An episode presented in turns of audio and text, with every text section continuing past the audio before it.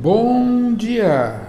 Estamos aqui de novo para trazer informações muito importantes para a nossa população, que hoje, graças a Deus, existem vários recursos médicos, de diagnóstico e terapêuticos para satisfazer essa população tão curiosa de saber o que história é do câncer de próstata que está ocorrendo ah, na nossa sociedade. Sim, 596 casos novos de câncer acontecendo. População querendo saber, mas de onde que vem isso? Os médicos hoje não têm muito tempo para ficar parado e explicando, né? Vamos sentar aqui, vamos conversar. A não sei que seja um amigo. Imagine você ter médicos amigos em cada especialidade. Vai ser muito complicado isso. Então, talvez seja essa a minha grande é, contribuição introduzindo um assunto hoje que é obesidade, tá? câncer, especificamente por causa desse mês, o câncer de próstata. O que, que tem a ver a obesidade com câncer de próstata? Então, essa é a introdução e eu vou, é, se vocês tiverem paciência, trazer alguns tópicos para vocês entenderem tá? o que é de importante é, vocês saberem nessa doença, porque todo mundo tem um avô, todo mundo tem um pai, todo mundo tem um vizinho, e passou da faixa dos 500 ou, dos 50 ou 60 anos, o risco é iminente dessa essa doença aparecer. Tá.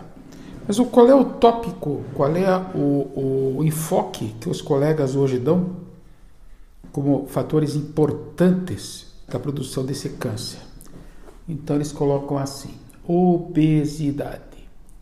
Pessoas que têm um IMC acima de 30, que só desse detalhe aqui já diz, né? Esse cara é o prato cheio para entrar numa bariátrica, né? Sim, tem vários recursos para você é, é, acabar, acabar não digo mais, reduzir e controlar essa obesidade. Um deles é a bariátrica nesses pacientes que são crônicos, que já tentaram de tudo, de quanto foi é, é, dieta e, e de repente sim, é uma prancha de salvação da vida deles. E tem pessoas que conseguem dar conta desse IMC alto, acima de 30, fazendo dietas, fazendo exercício físico. Né? E tratando principalmente a depressão que vem junto nesse pacote. Tá? Que gera o quê? Gera uma ansiedade muito grande. Então, vocês têm, tama têm tamanho o seu parente, coitado, tem o seu, o seu irmão mais velho, tem a, o seu é, pai, o seu avô, né? Com esse diagnóstico e perguntando para você, tá aí, o que, que eu faço? Primeira atitude, obesidade. Então eu tenho batido muito aqui nos meus podcasts essa questão da inflamação. Então basicamente a pessoa ela tem que olhar para o espelho e dizer assim, é, eu acho que eu vou acreditar no Dr. Paul, eu estou realmente inflamado. Porque essa inflamação, ela não aparece só numa lesão de um órgão desse. Ela aparece em outras circunstâncias. Por exemplo, o cidadão vive no dentista, vive fazendo tártaro, vive perdendo o dente, vive em processo inflamatório. Olha o termo que eu usei, inflamatório.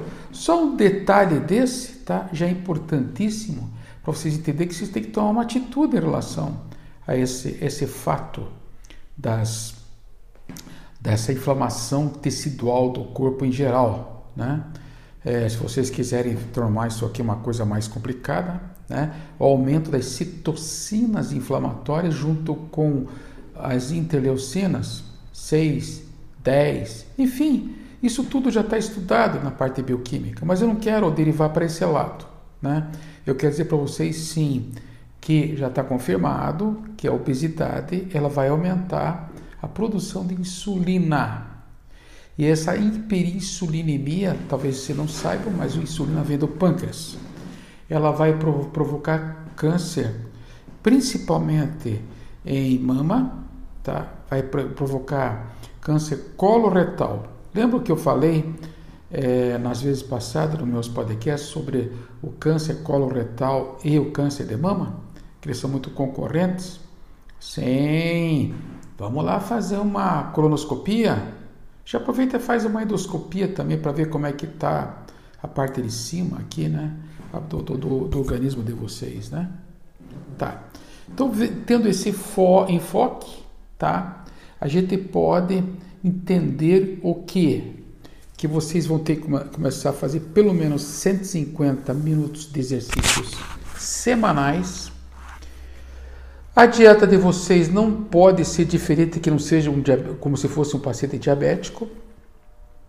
O paciente diabético tem uma alta incidência de doenças cardiovasculares, que também tem relação com o que nós estamos falando hoje aqui.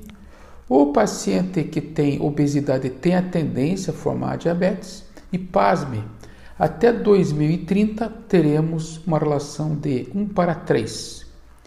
Tá? Então, o número de diabetes vai aumentar muito, de diabéticos. Portanto, o número de pacientes com câncer colo é, retal com câncer de mama, ou no caso do homem da próstata, também deverá aumentar muito.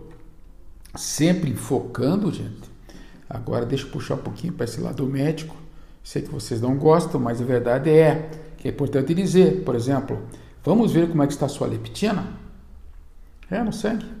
Vamos, é, vamos ver como é que está as suas é, relações de todo o processo inflamatório no músculo, CPK, LDH, esses exames todos, que na realidade são predecessores também a uma situação de sarcopenia, de dores do corpo, que tem a ver com a depressão, que tem a ver com a, a, a, a sarco, sarcopenia, né? Que faz atrofia muscular, paciente com obesidade e com os braços fininhos, aquele barrigão, Gente, é só assinar embaixo, é só esperar. Depois ficam reclamando, né? Que não foram avisados. Estou avisando. Perde a barriga, lá tem gordura visceral, tem gordura é, é, branca que eles chamam, que teria que se transformar em é, gordura marrom, que essa é, é, mais benéfica né, dentro do processo de estudo das gorduras, porque tem a tal da crisina, tá, que é um hormônio termogênico que aumenta o calor do, o calor do corpo, que transforma, por transformar esse trabalho muscular em queima de gordura ou consumo da gordura. Então, então o que, que acontece? Acontece que vocês pegam, vocês acordam de noite, tá? E essa crisina é lógico, vocês vão adquirir ela fazendo muito exercício físico e tendo um corpinho de atleta.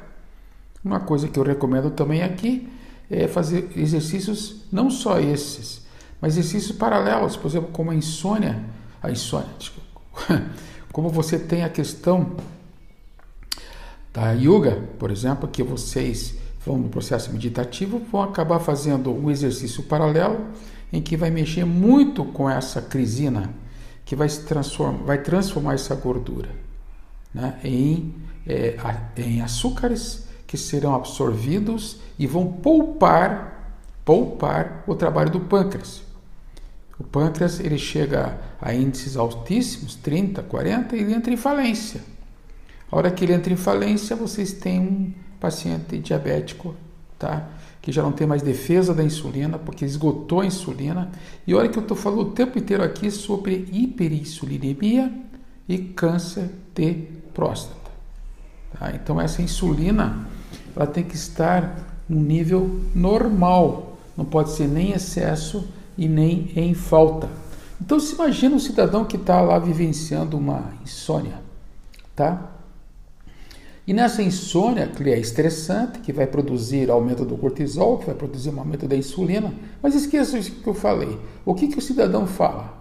Ele vai, é, eu não estou com fome, eu vou levantar, vou comer um hambúrguer.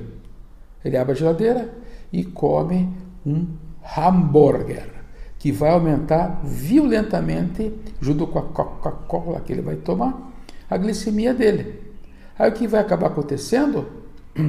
ele vai transformar o pâncreas dele numa figura que é conhecido como pâncreas insensível, tá?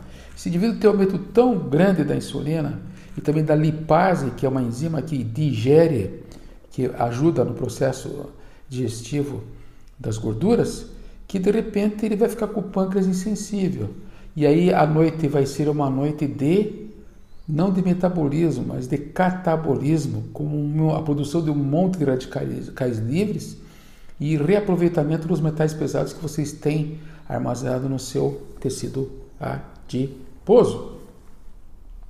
Então, por esse podcast, eu vou eu interromper aqui e fechando em conclusão para vocês que, em resumo, tem que combater a obesidade. Qualquer argumento é válido para isso. Até, o, o, no caso, indicação de uma, uma bariátrica, dietas de vários tipos que existem por aí e muito exercício físico. Pode ser variado, está cansado, faz yoga. Está querendo fazer maior elasticidade do teu corpo, faz pilates. E está querendo ser um pequeno atleta, vai procurar um treinador para poder orientar vocês de como fazer para evitar lesões, que é o que faz para as pessoas de fazer exercício físico. Entende? Então, até o próximo podcast.